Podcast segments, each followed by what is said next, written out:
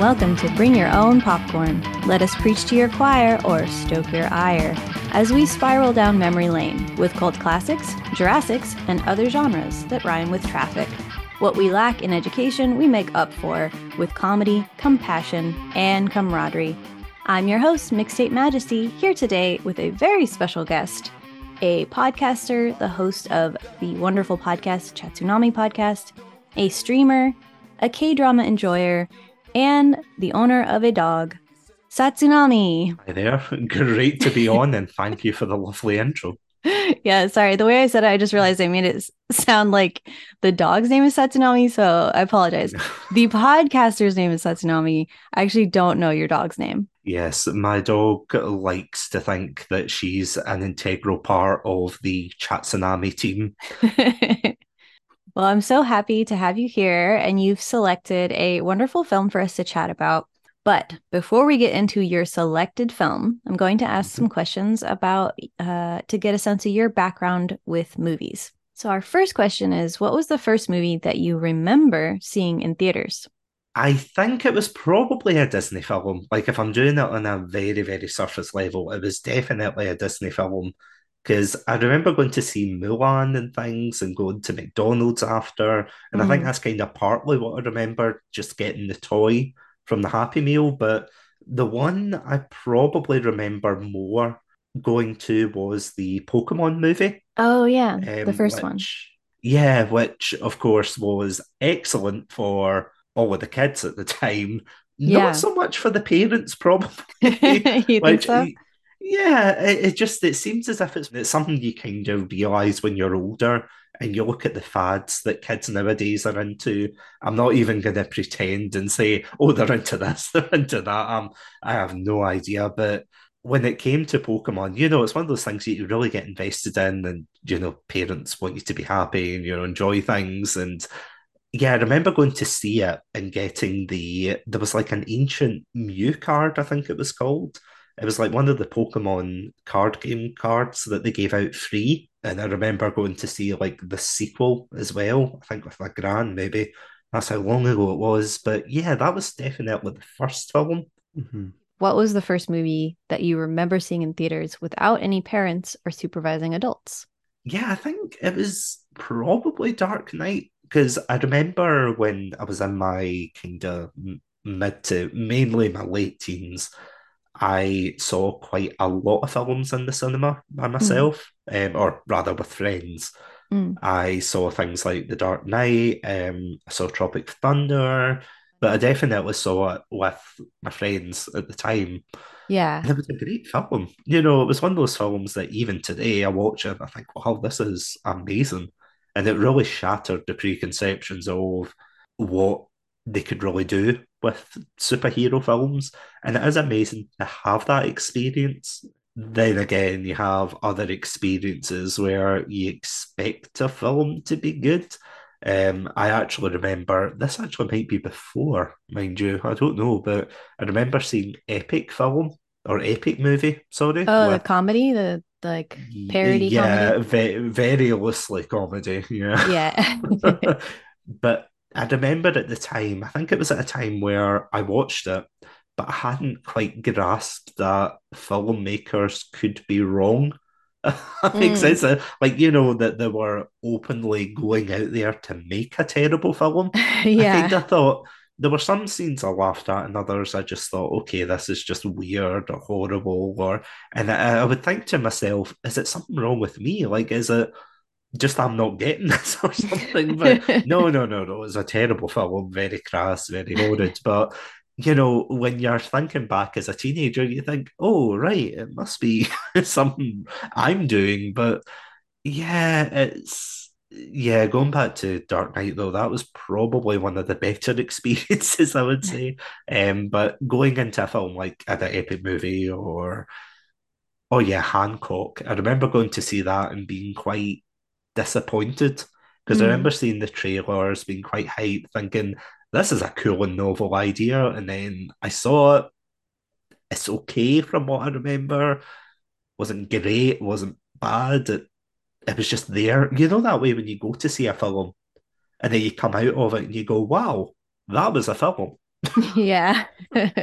Yeah, it wasn't great. As I said, it wasn't great. It wasn't bad. It was just there. It exists. Yeah. Yeah. With Dark Knight, what do you remember about seeing it with your friends, like hanging out with your friends before and after? Or did you kind of just go your own way when it was over? Do you guys talk about the movie when it was over? Well, I actually remember, and I could be wrong about this, but I'm pretty sure that was the time we were supposed to see Tropic Thunder, of all Oh. things.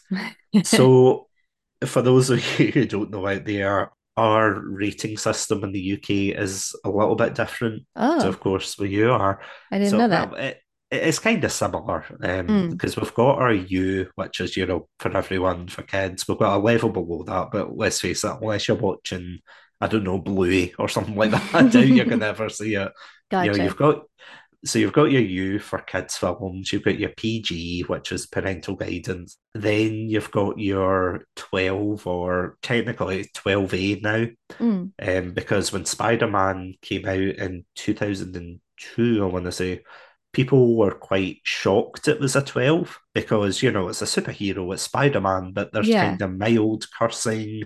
There's, at least back then, it was like gory effects, Mhm. but you know, you watch it now and you're like, really, that's a 12. Yeah. Um, and considering some of the stuff they get away with in the 15, I'm like, oh my God, uh, clutching my pearls. But so you've got, um, I think the 12A came in around about that time with the first Jason Bourne film. So 12A means that anyone under 12 has to be accompanied by an adult. Ah, There was 15, and then after that, there's an 18. So wow.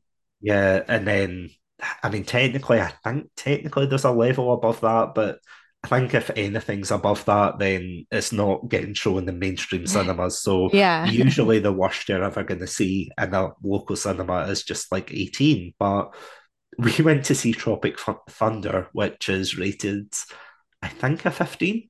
Mm. And we were all above the age, you know, we were perfectly fine. But one of Mm. my unfortunately baby faced um, friends, he didn't have his card on him. So we get a thing when we're younger here called a Young Scot card. Oh, So it's almost like an identity card. It gives you like discounts and things in the shops and all of this. It was a great card to have, but it's only hmm when you're a teenager. And we all had ours. We gave them over, you know, it was fine. But he didn't. And although he was over the age, he couldn't prove that he was over 15. dang it. So, yeah, so that was a bit unfortunate. And I remember he even got his dad to phone them and be like, no, no, he's over Oh, 15. But. They're so yeah, strict. unfortunately, yeah, it is the law. There are some who are quite horrible about it. You know, there's others that by law they have to say, if you're under a certain age, we can't let you into this film. So, you know, Yeah. mile, mileage may vary. So I remember at the time we had travelled into Glasgow. I think it was on the bus at the time. You know, we'd come all that distance. So we were like, right, okay, let's watch this film. And then, of course, we couldn't get into the film. We had to watch it at a later date. So we're like, okay, what do we watch now? Yeah. And we had already seen The Dark Knight, but we're like, we just go watch that again. So we went to see Dark Knight again, which not the worst film to rewatch, but Yeah. yeah, yeah, we're very strict over here. Yeah, I mean it is illegal here too to let well, we only have we don't have a separate teen rating, which I think we totally should, but we Mhm, just have PG-13 and R, which R is 18 plus, uh, or you have to have a guardian. Um, and technically, yeah, like you could get in big trouble if you let in someone with without ID into a rated R movie, but it really depends on who's working the box office, like if the manager is looking or not. From my experience, not that I ever let anyone underage in, but I know that it was a thing that happened. And generally, it wouldn't be like, oh, this kid is clearly 12 and they're going to be let in. It's more like, yeah, this person is probably 17 and a half, and we're not going to say they can't go in, you know, that mhm. type of thing. So they're not Yeah. not quite as strict here, depending on who you get at the box office. Oh no, absolutely. Other than the featured film that you chose today, tell me about one of your favorite movies of all time and why it's one of your favorites. Well, uh, okay, I said I wasn't going to go into Christmas films, but I suppose I could loop it back into him.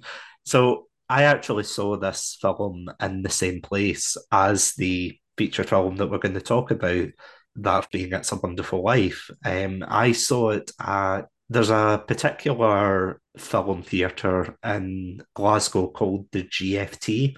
So it's like a very kind of local, quite small theatre. And they'll show like a couple of films every so often. And at Christmas, they'll feature particular films like uh, Muppets Christmas Carol and things like that. And one of the ones that I did see at the time, because, you know, I, I joke about saying that I'm old, but I'm not that old.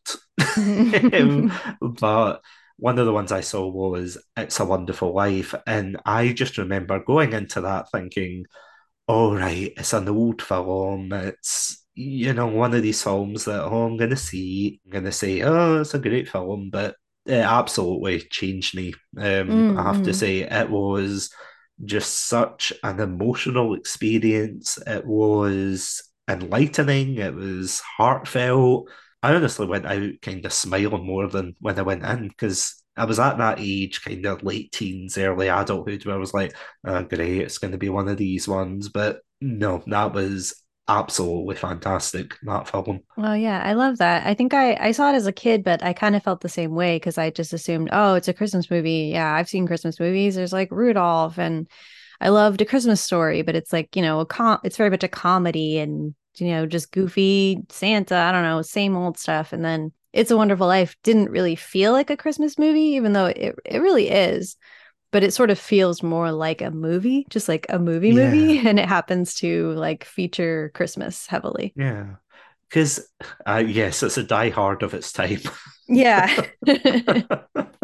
yeah, it was one of these films that um, my friend and I did an episode on it, and when we were researching it, I was surprised at how back then, anyway, it wasn't as widely regarded. You know, it wasn't held in high esteem as it is nowadays. Right. Because when you think of Christmas classics, you think of It's a Wonderful Life, which has been parodied. You think of A Christmas Carol. You think of all these classic tales. But back then, they kind of shrugged it off and it wasn't really recognized for the amazing film it was. And that was, again, because of the cinematic landscape at the time. People weren't interested in those films. They were more interested in, I think, maybe espionage films because it was the height of the Cold War and things. They weren't really mm. wanting something that was kind of mushy and, oh, look, it's a happy ending kind of thing, which. Well, I think they really did, though. I think that's what's interesting about it. And it's an interesting example of like how studios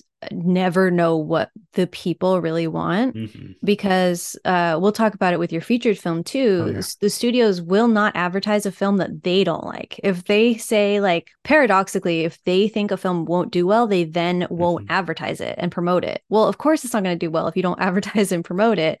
Mm-hmm. And I don't know about that with It's a Wonderful Life, but I would guess that that's the case. Mm-hmm. But I know that the reason it became so popular and became a classic Christmas film is that the rights were sold so that they could just replay it constantly on TV. Mm-hmm. And then that meant that it was accessible to everyone. So people who couldn't afford to go to the movie theater um, back then, because it was, you know, there was a bigger, I think, class divide between yeah. who could afford the time to go because people worked longer hours and a um, larger population of the US was farmers and yeah, you didn't necessarily have the time to go to movies, but once it was in people's living rooms, it was like, yes, like it became like universally beloved. It hit a chord with everyone. And I think it's a great um, example of how, like, yeah, the studios didn't really know what was going to land for the vast majority of regular people because I mean, especially in the 50s, that is, yeah, it was a completely different landscape compared to what it is nowadays because films back then they were either far too long or they just kind of focused in the wrong places i have to say not all of them obviously but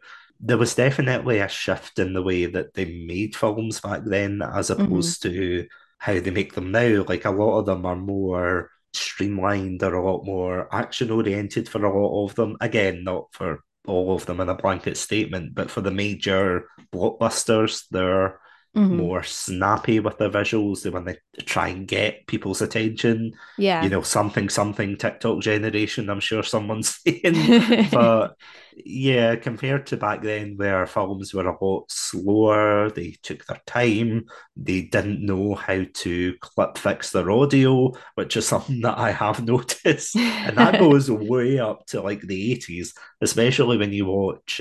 Like I watched The Godfather, uh, the first two recently, and the amount of times where you're watching it and someone's mumbling like uh, I'm gonna make an offer you can't refuse. and then yeah. two seconds later, they just scream into the microphone. And for the sake of the listener's audio, obviously, I won't give an example, Yeah. but they just scream and it spikes so badly. Yeah. But I don't know, like, I have no idea in terms of the editing process back then, but they do not edit their audio. Oh well, I think does. it's I think the issue there is that is moving it to streaming because I think it was Oh, balanced yeah. when it was in theaters and then, you know, as we started moving into home releases more and that being like really a big thing that people were doing, they had to figure out Mhm. how to transfer the film to home releases and then Yeah. especially for films that were released like before Blu-rays existed and then are now being released on Blu-rays or streaming, like there's Mhm. quite a process for them to go through to because they probably don't even have the original like sound files. So I think that's definitely Mhm. part of it Yeah, that does make sense, actually. Yeah. but yeah, I totally know what you mean about Yeah. like going from like whispering to screaming. Or one of my least favorite things is like when the dialogue is quiet and then all of the music is super loud. And so you just have to like Oh, hold your yeah. finger on the volume button the whole time. Yeah, my neighbours honestly must just be thinking, what the heck are you watching? that is just mumble mumble, and then you turn it up, and then bam. Yeah. It's like, especially one of my friends uh, who comes over sometimes, he loves, absolutely loves these gangster films, you know, like uh, Goodfellas, The Sopranos. I know that's a TV series, but similar premise. Yeah, You yeah. know, Godfather, um, The Irishman. yeah. And they're very much in that category of whisper, whisper, angry yelling, shooting loudly, Yeah. crashing cars loudly, back to whispering. Then there's a kind of weird cooking scene in the middle of that. And then it's back to whispering. right. Just, yeah, I totally, uh, I'm with you there. That- That's a big pet peeve for me because I don't want to be holding the remote constantly, pushing it Right. up, pushing it down, pushing it up, pushing it down. If Yeah. I was, I'd be listening to like my raw footage and, or my episodes of things. I wouldn't be listening to that. Yeah. Yeah. We're going to our last background question before we get into the introduction to your feature film. Okay. Overall, how would you describe your relationship with movies? Now that is a very good question. Not that the other ones haven't been, sorry. That would have been No, you're fantastic. Um, yeah, it's been a bit of a mix because when I was younger, I definitely didn't realize the importance of a lot of aspects. I feel as if I've grown with the way that I've understood films over the years. Like, for example, I was quite a big anime fan when I was younger. And by anime fan, I'm not talking about the what would have been obscure then, but more the mainstream stuff, you know, like your Pokemon, your like Dragon Ball Z, Yu-Gi-Oh, Beyblade, those kind of shows where they have a very particular formula. Mhm. Like you have the hero's journey, the heroes encounter a problem, but you know the heroes are going to be safe in the end, are going to be fine because that's what heroes do. Yeah. But then you see films that very much deconstruct or approach it in a different way. Like one of the examples that really got me back into anime from that world was Spirited Away from Studio Ghibli. Or sorry, Studio Ghibli. Ghibli, Ghibli, yeah, potato, Uh, tomato. it's up to you. yeah. Yeah. everyone everyone says it differently, whatever works for you. But yeah, from Studio Ghibli, they had it on like this. I think it was a Japanese appreciation appreciation uh, month where they were saying, "Oh, we're going to show like these films and everything, and we're going to talk about Japanese culture." Was very fascinating at the time, but I remember seeing that film and then just being absolutely blown away with like the art style, the vivid colors and everything, the characters, And even other films, you know, you watch some films, like, for example, Star Wars and things, for their, you know, the bombastic action, the pretty colors, the pretty lights and things. But then you get blindsided by, again, something like Dark Knight or I mean, there's just there's so many films like It's a Wonderful Life as well. You go in thinking, oh great, this is going to be like quite a standard film, and then all of a sudden you get blindsided. So I would say it's probably a dynamic relationship, which was a lot of words to come to that conclusion. Sorry. no, you're good. But it's definitely it's an evolving one, I would mm. say. It's an evolving relationship because it's weird to think that I just thought of films when I was younger as maybe more of a pastime, maybe something that you know, you switch on, you turn off, you have this very standard plot and everything. And then you see other films that you just think, wow, this has absolutely changed my perspective on how I view films. Like, for example, the Lord of the Rings films is they are one of my favourite trilogies of all time. I think they are beautiful. They are masterfully done. Whether you like fantasy, whether you hate fantasy, you cannot deny that the dialogue, the cinematography, the effects, everything just blends together into this perfect mix for the entire trilogy. But you know, if you compare it to its counterparts, which I know is a whole other discussion to The Hobbit, where it's very much more streamlined, it's very CGI focused, it's not really got a lot of heart mm. in comparison to the mm. old ones.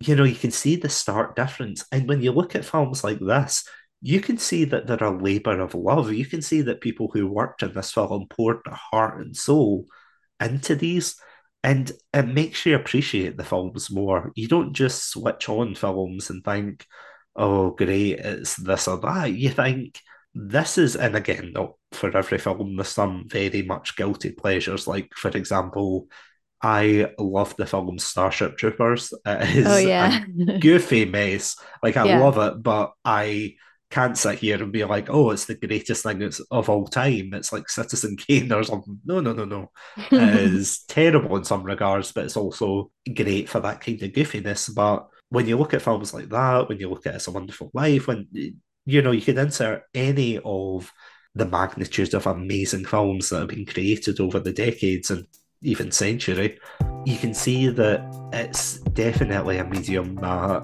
as an art form, really. And I know that's quite a basic way to sum it up, but yeah, I, I would definitely say it's very dynamic, my relationship with films. It's definitely changed over the years, and my perception of them has definitely changed the older I got, or sorry, the older I get. And don't get me wrong, I'm just over the threshold of my 30s.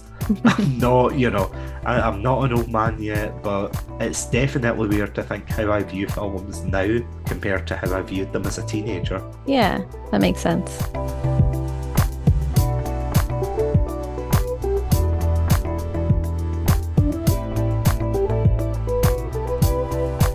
This is the space where the ads go.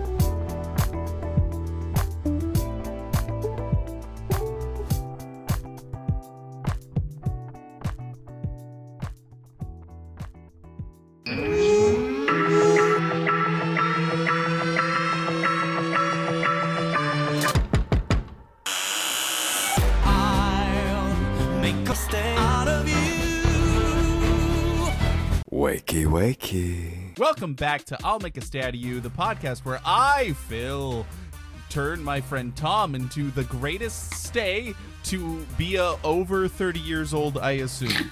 where I, Phil, get to sit in the same room as my friend Tom and talk about Stray Kids, the podcast where we go da da wada da da da wada da. I'm Phil, and this is Tom. He goes, Hey, do you want to cry for the next 20 minutes? What's up? It's your boy Phil coming at you with another episode of the Survival Show, okay, episode okay. one, introducing I, Stray listen. Kids to my friend Tom, who has no idea what Stray Kids are about and is probably gonna like the wrong member and is gonna make mistakes later on, but it's okay because he comes back around two years from now. The podcast where we change the intro every week, where we get to open a new album, where we get to open a new album, where I, Phil, get to show new albums to Tom, where we get to listen to Five Star. Yo, what up, everybody? It's your boy Phil. I'm here. We're talking about Stray Kids. We got the Stray Kids all over the place. We got the boom, boom, boom, boom. I need to hydrate. Was that a good intro? The monster blood changed direction, still bouncing and quivering and leaving white stains on the grass like enormous round footsteps. Joe, stop reading it. This is too scary for me. You're right, it is too scary. If only we could talk about goosebumps in a way that isn't scary. Well, guess what, nerds? There might be a podcast like that called Geesebumps. Geesebumps? Did you mean goosebumps? Maybe. Geesebumps is a comedy podcast based on the works of R.L. Stine, hosted by me, Danielle. PhD. And me, JoJo PhD. And me, Jeff, regular person. Featuring goofs, funny voices, and the occasional critical thought. Geesebumps. Available on Podbean and everywhere else podcasts can be found.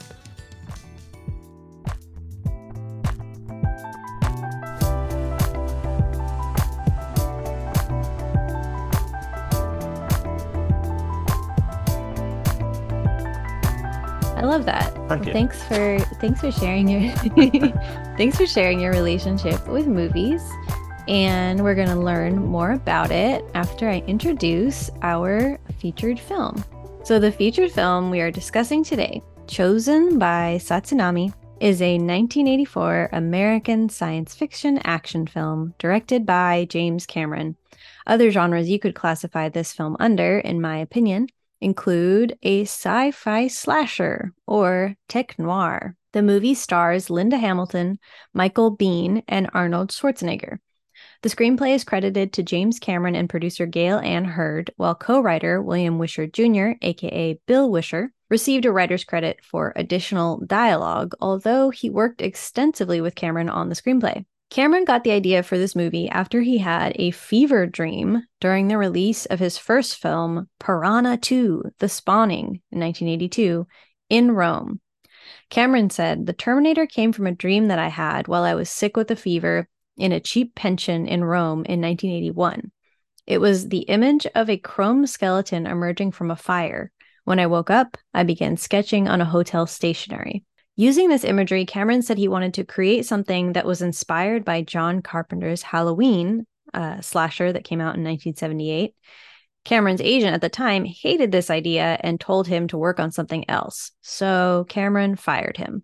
Cameron then wrote the first draft for this movie while staying in the home of his friend, science fiction writer Randall Frakes. Cameron's influences for the movie included 1950s science fiction films, the 1960s fantasy television series The Outer Limits, the works of science fiction writer Harlan Ellison, who actually attempted to uh, slightly sue the writers of the film, uh, alleging that it was stolen from one of his works. Uh, other inspirations included contemporary films such as The Driver and Mad Max 2. Cameron worked on the screenplay together with his longtime friend, writer Bill Wisher. Cameron gave Wisher the scenes that involved Sarah Connor and the police department to write. Since Cameron and Wisher lived far apart from each other, they communicated their ideas for the movie over the phone by recording their conversations and then transcribing them. Then, once they had a draft ready to go, Cameron and Wisher sold the film's rights to producer Gail Ann Hurd for $1, with the condition that the film would be produced only if Cameron was at the director's helm. When it came to casting the main bad guy of the film, many different actors were considered. Sylvester Stallone, Mel Gibson, and rock musician Sting all turned down the role. The studio suggested that O.J. Simpson could be in the role, but Cameron did not feel that Simpson would be believable as a killer, a statement that would become tragically ironic about 10 years later. For the main good guy of the film, the Orion Pictures Distribution Company wanted Schwarzenegger to be the main good guy. But after both Cameron and the film's good guy lead, Michael Biehn, met and interacted with Schwarzenegger, Schwarzenegger was settled on as the main bad guy instead. Schwarzenegger's character has 17 lines in the film. At the time, Schwarzenegger was also simultaneously filming Conan the Destroyer. Uh, one day he was still wearing his shoes from our feature film today when an interviewer asked Schwarzenegger about the project he was working on. And Schwarzenegger responded, Oh, some shit movie I'm doing should just take a couple weeks.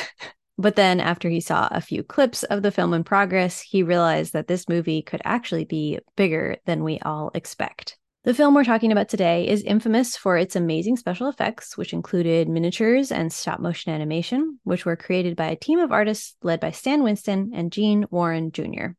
Orion Pictures predicted a negative critical reception for this movie and believed it would be a box office flop.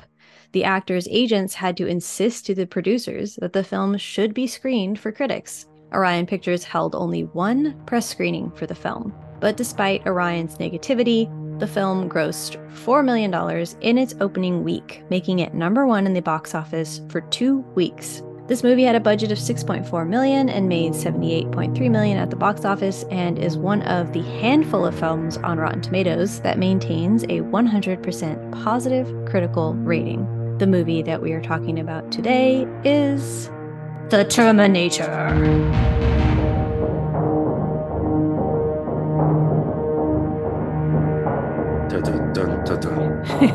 Sorry, I had to do it. oh, that was perfect.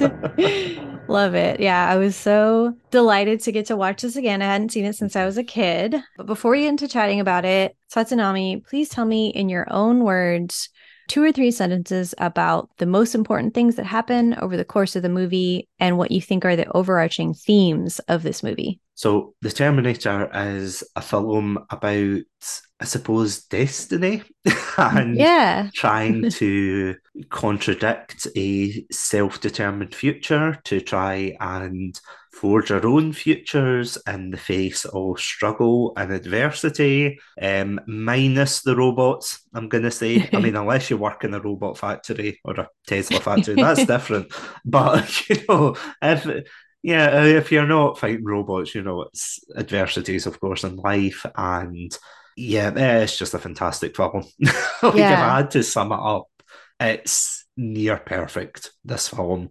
This film is a near perfect masterpiece of science fiction, of filmmaking, of mm, maybe special effects. it's a wee bit wonky going back to it, but that is literally the only thing I can mark it down for. Everything about this film is just a fantastic tour de force of everything right with filmmaking.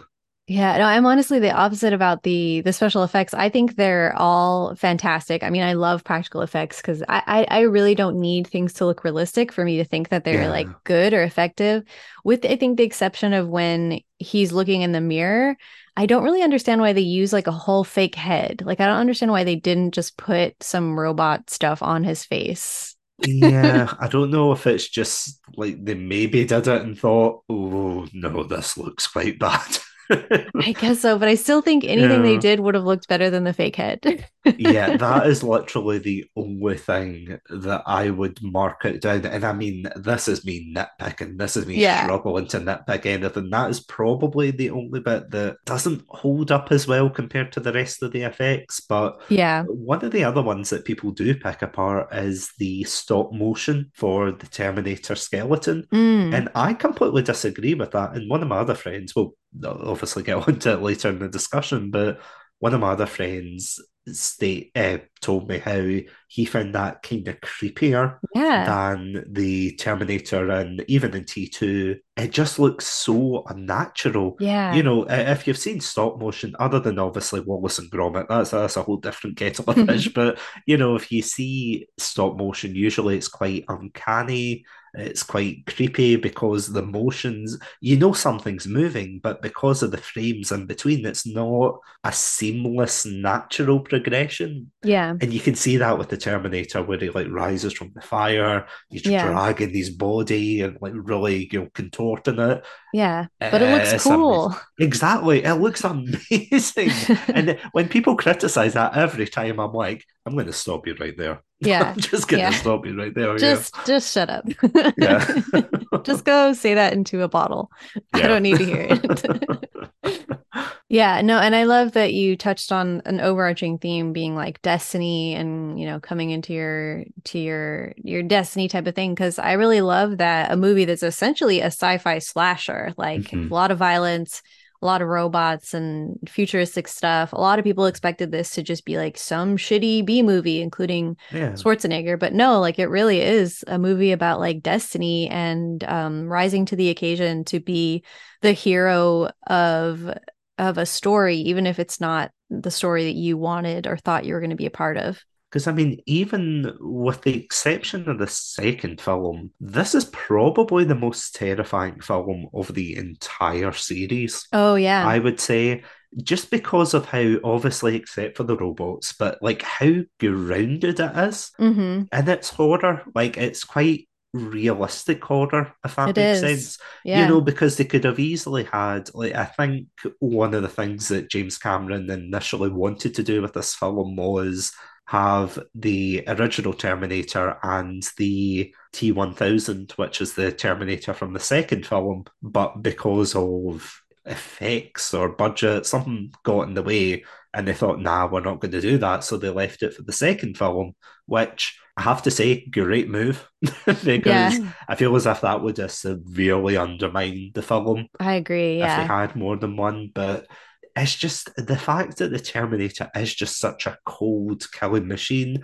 He just basically kicks down people's doors when unfortunately he's killing all the not Sarah Connor, Sarah Connors. Yeah. And especially with how realistic the especially Linda Hamilton, she does a fantastic job, but how down to earth Sarah Connor actually is. Because I mean, we had that whole discussion about retail and you know the service industry. Sarah Connor is, and I don't mean this in a derogatory term, but she is just like a waitress in this world. She's someone who doesn't seem to be someone who presents as being very particularly special, having right. aspiring dreams to, you know, conquer the world or anything. She's just going about her day to day job. She's just earning, you know, paycheck to paycheck, which is something that, you know, we can all relate to to some degree. But yeah, then she's thrust into this world of destiny and that she's going to bear the son of the future resistance.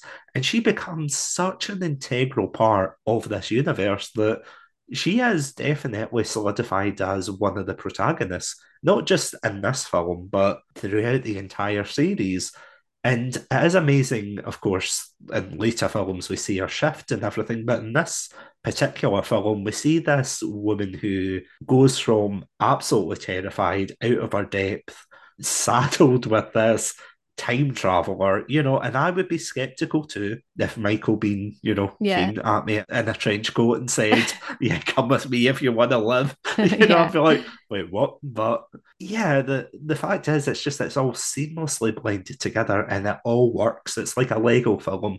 Everything uh, clicks together. Yeah. And it just it works. Yeah. Yeah, I think yeah, absolutely masterfully mm-hmm. crafted together. Tell me about the first time that you watched the movie, where, with who, and tell me about your response uh, then versus on your most recent rewatch. So this is a very special film to me because it was actually the very first time I met one of my friends slash co-host of Chatsunami, Adam. Oh, nice. So th- this is actually the origin story of how we met. Earlier, I was talking about It's a Wonderful Life, how I went to see that, the GFT. And one day in June 2015, this is, you know, how in Terminator they always have the date and they're like, that's yeah. the day the machine rose and everything. Yeah. June 2015, that is when I had this like solidified canon event in my life where I got invited to the GFT with my friend, and he was like, "Oh, do you want to come? There's going to be people from I think it was from his university. He was like, "Oh, do you want to come? We're going to go. We're going to watch this film. It's going to be great." And I was like, "Yeah." Uh, sure, I, am down for it. And I could have easily said no. I could have been like, nah, I'm washing my hair that day. I'm taking the dog out. But I was yeah. like, nah, okay, I'll, I'll come along. So came along and that was the day I, of course, met Adam, who is a fantastic person, amazing friend, and he is actually a Terminator fanatic himself. Nice. So this was the first time, like I'd seen bits and pieces of Terminator on the TV. I'd seen bits of Terminator 2, but I never like sat down and fully watched it from start to finish. So it was a double feature of Terminator 1 and Terminator 2. Oh, wow. And then after we watched it, you know, it was absolutely fantastic. It was full of Terminator fans. It was just, it was so such a great environment, great atmosphere. And then after that, I was like, right, you know, this is where we kind of go our separate ways and things. I was like, oh, nice to meet you, blah, blah, blah. He went his way, I went my way. I thought nothing of it. I thought, oh, this is just a nice person. But then after that, of course, we started hanging out a lot more. I would go over to his, um, he would come to mine, we would just start chatting. And yeah, we ended up running a podcast together. We've been nice. best friends ever since because of that. Wow. And it was just like, yeah, because of this film. And it's quite ironic because you know how Terminator is about like, you know, your fate is what you make it kind of thing. Yeah. If I didn't go to that screening, I might not have met Adam. And then I wouldn't have had Chatsunami in the state that it is nowadays. Like I wouldn't have done a lot of things. I wouldn't have experienced a lot of movies and films and things like that. Yeah. And the last time I think I watched this was when Adam and I, as I said, he's a massive Terminator fan. And we were coming up with ideas for our themed month. So the very first theme month we did was Halo, which is another franchise that we're really invested in. And then I was like, Do you want to do a Terminator month? And it was like, Yeah, that would be great. So I rewatched it for, well, I rewatched all the films. And of course, you know, it's a steady slope going down when you're watching them, but like in terms of quality. But it was still fantastic. You know, it was still amazing. And it's just so weird to think that if it wasn't for that film, I wouldn't have had that experience in my life. And yeah, again, like don't get me wrong, I have so many amazing friends that have helped me get to where I am today. And I couldn't have done like a lot of things either with the podcast or with my self confidence without them. And Adam is certainly one of those friends that has always encouraged me, helped me, and absolutely been a brilliant person in life. So the fact was that this film, you, you mentioned that when you were talking about Terminator being considered, oh, it's just a silly sci-fi film, nobody's going to watch it. But the fact is, because of this silly sci-fi film, that is how I met one of my best friends of my life. And Aww. yeah, that, this is why it's just so important to me. This film, this one random film yeah. about a time traveling robot is somehow really affected me in such a positive way. Yeah, that's amazing. I love that movies can do that. And huge shout out to Adam. Yeah, Adam, very, if you're listening to us, thumbs up. very touching, very touching dedication to Adam.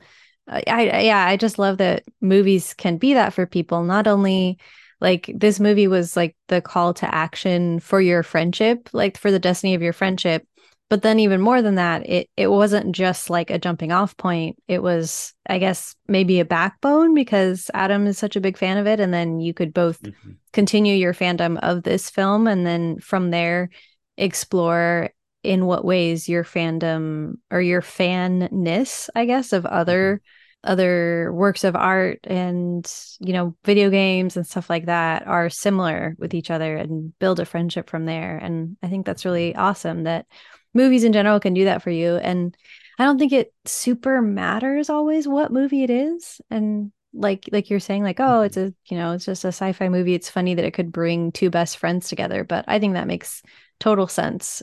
And I think mm-hmm. that's part of the beauty of movies.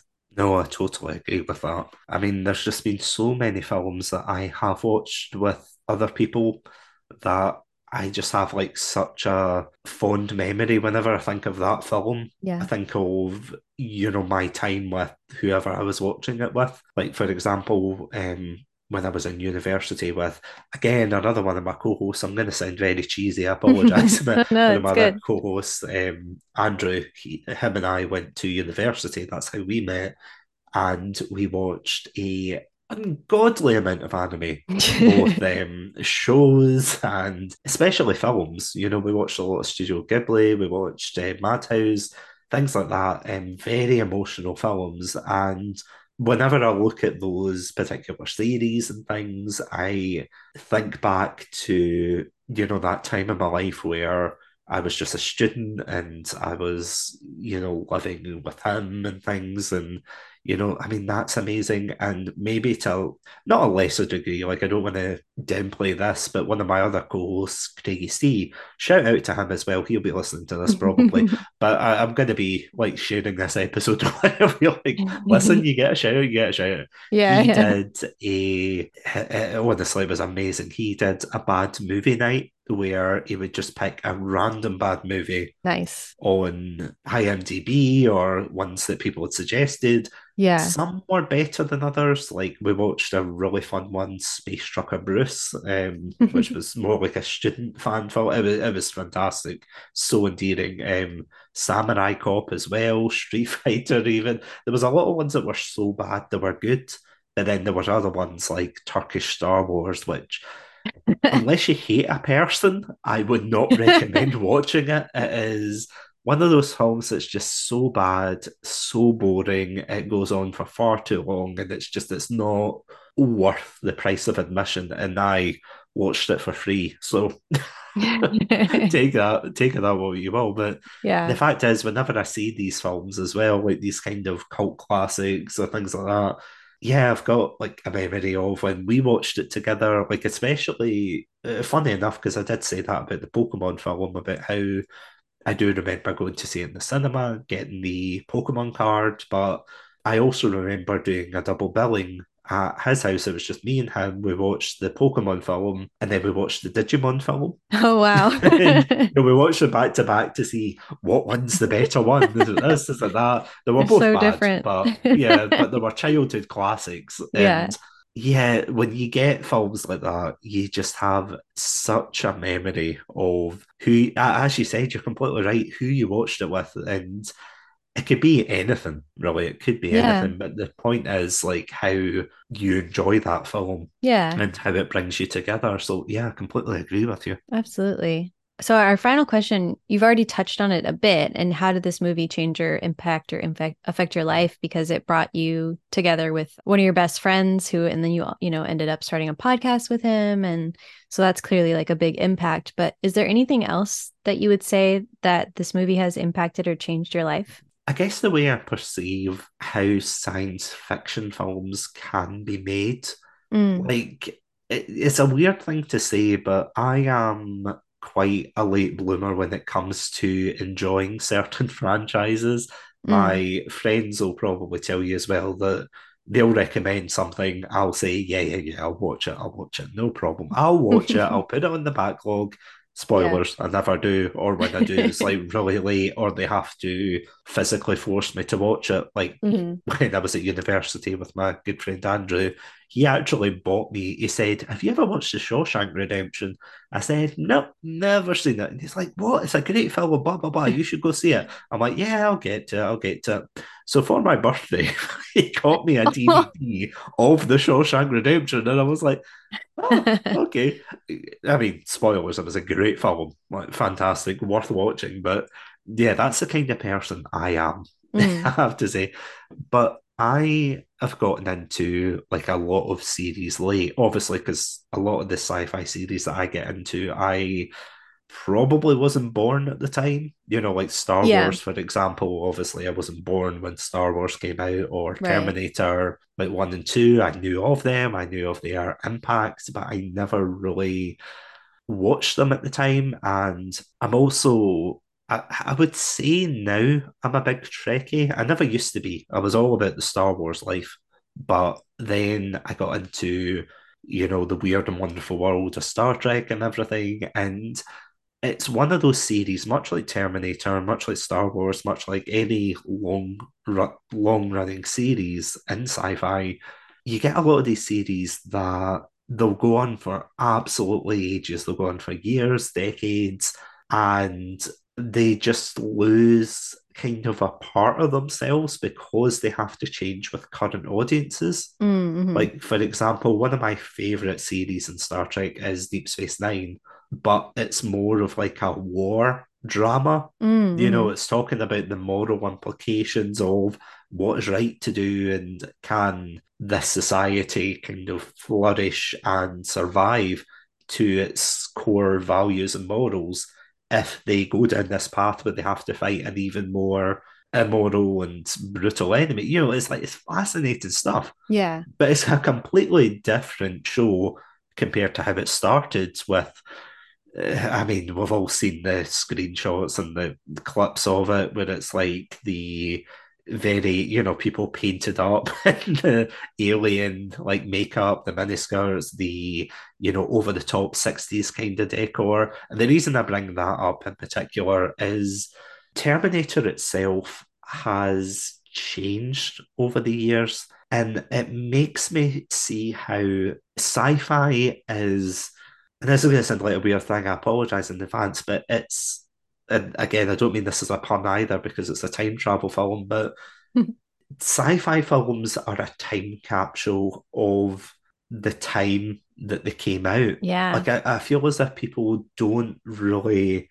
understand that when they say, oh, the new Terminators are nothing like the old ones. And granted, if you look at it objectively, you can say, oh, yeah, the later Terminators are far worse because the writing's bad. But if you look at, if you take a step back and you think, right, what films were coming out at the time, nine times out of ten, it's all very much bombastic, action oriented films that studios probably want their, you know, baby Terminator franchise to compete against. Yeah. And they're not going to compete against that because that's not what that franchise is. But it's coming out at a time where that's a very popularized way to either make a film or to like structure it and everything. It's just it's fascinating. So it's interesting to see that that's why it's changed and how Terminator seemed to have come out at just the perfect moment in history. You know, it came out in the 80s, it came out in, as you said, that tech noir phase where, you know, I mean, you had Terminator, you had later on like Total Recall, when you had all these other sci fi films that would come after it, maybe try to live up to it, but it feels like lightning in a bottle, essentially. It feels like it hit the ground running and it's the perfect encapsulation of what was popular at that time. It has all the tropes and all the best ways things that demonstrate what made it such a good film. And you could easily argue that it's been diluted, but it also is a good example for other sci-fi series. Like as I said, Star Trek started as this very optimistic view of the future, and then it got diluted into kind of a more action oriented show. You know, like nowadays, although I still absolutely love it, it's still more kind of action compared to what it used to be. Same with Star Wars, they tried to make it more kind of talky and political when people are like, we want the laser swords. Yeah. And they're like, okay, like with the prequels, and they're like, okay, fine, we'll give them back the laser swords. and then, you know, they tried to make it more action oriented. But no, it's it's just it's changed the way I've kind of stepped back and perceived sci-fi films as a whole. And I apologize for that utter ramble, but I hope that answers okay. the question. Sorry. yeah, no, I I completely agree, and and I love that. Yeah, I love that. And yeah, this has been fantastic chatting with you, and mm-hmm. fantastic chatting or learning more about your movie experience and history and feelings, and also about Terminator specifically and how important it is to you. Yeah, super fun. I was so excited to to get to rewatch this again. So thank you for suggesting it and thank you so much for being on the show. Oh, no problem. No, it was an absolute pleasure being on. So thank you for inviting me first of all. And yeah, yeah no, thank you so much. great chatting, great chatting with you again because I just chatted with you, I don't know, was that last month or, so on, um, on your show on Chatsunami? Yeah. Yeah, must have been. And that was a great conversation. We yeah. talked about all things podcasting, films, K dramas as well, of course. yeah. no, it was it was a fantastic discussion as well. Yeah, but, super fun. Yeah. Everybody listen to Chatsunami. You don't have to listen to my episode, but you can just listen to any episodes of Chatsunami. I mean, I mean, it is recommended. It is a great episode to jump into. So uh, if you're jumping in blind, please jump into that one. Thank you. Well, other than Chatsunami, is there any anything else, any other projects that you would like to plug and direct people to? Yeah. Well, if anybody would like to check out either that episode we were talking about or any other handy dandy interviews or yeah, any episodes that we do, you can check us out on all good podcast apps like Spotify, Goodpods, iTunes. Um, you can also check us out on our website, uh, podpage.com forward slash chatsunami. And yeah, we'll definitely see you there. Um, just look for the Red Panda.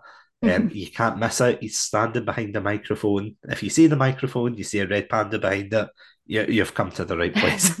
oh yeah, but, Chatsunami yeah. Chatsunami podcast is one of the cutest mascots ever. Oh, thank you. Red panda. Yeah. yeah. I always love that. I have to admit when I come on the podcast and people are like, "Why do you have the red panda?" And I'm like, "Well, let me tell you." because I am one. Yeah. Surprise. Yeah. Have I actually ever told you the reason behind it? Uh, no, I don't think you have. Well, it's quite a sappy reason, so I, I apologise in advance. But okay. um, I remember when I first started going out with my girlfriend, um, we went to Edinburgh Zoo for a day on Valentine's Day, and we ended up seeing, of course, these two absolutely adorable red pandas. Aww. And don't get me wrong, I absolutely fell in love with them. I was like, oh, they are the cutest things ever. They're yeah. just jumping around. And I knew about red pandas, but that was kind of the moment I was like, oh, they're cute. So when we were coming out, um, we bought each other these plushie toys. Like I bought her a koala bear, and she brought me a red panda. Aww. I mean, don't get me wrong, I love red pandas to begin yeah. with, but the fact was, it was kind of a very nice memory. It was a special memory.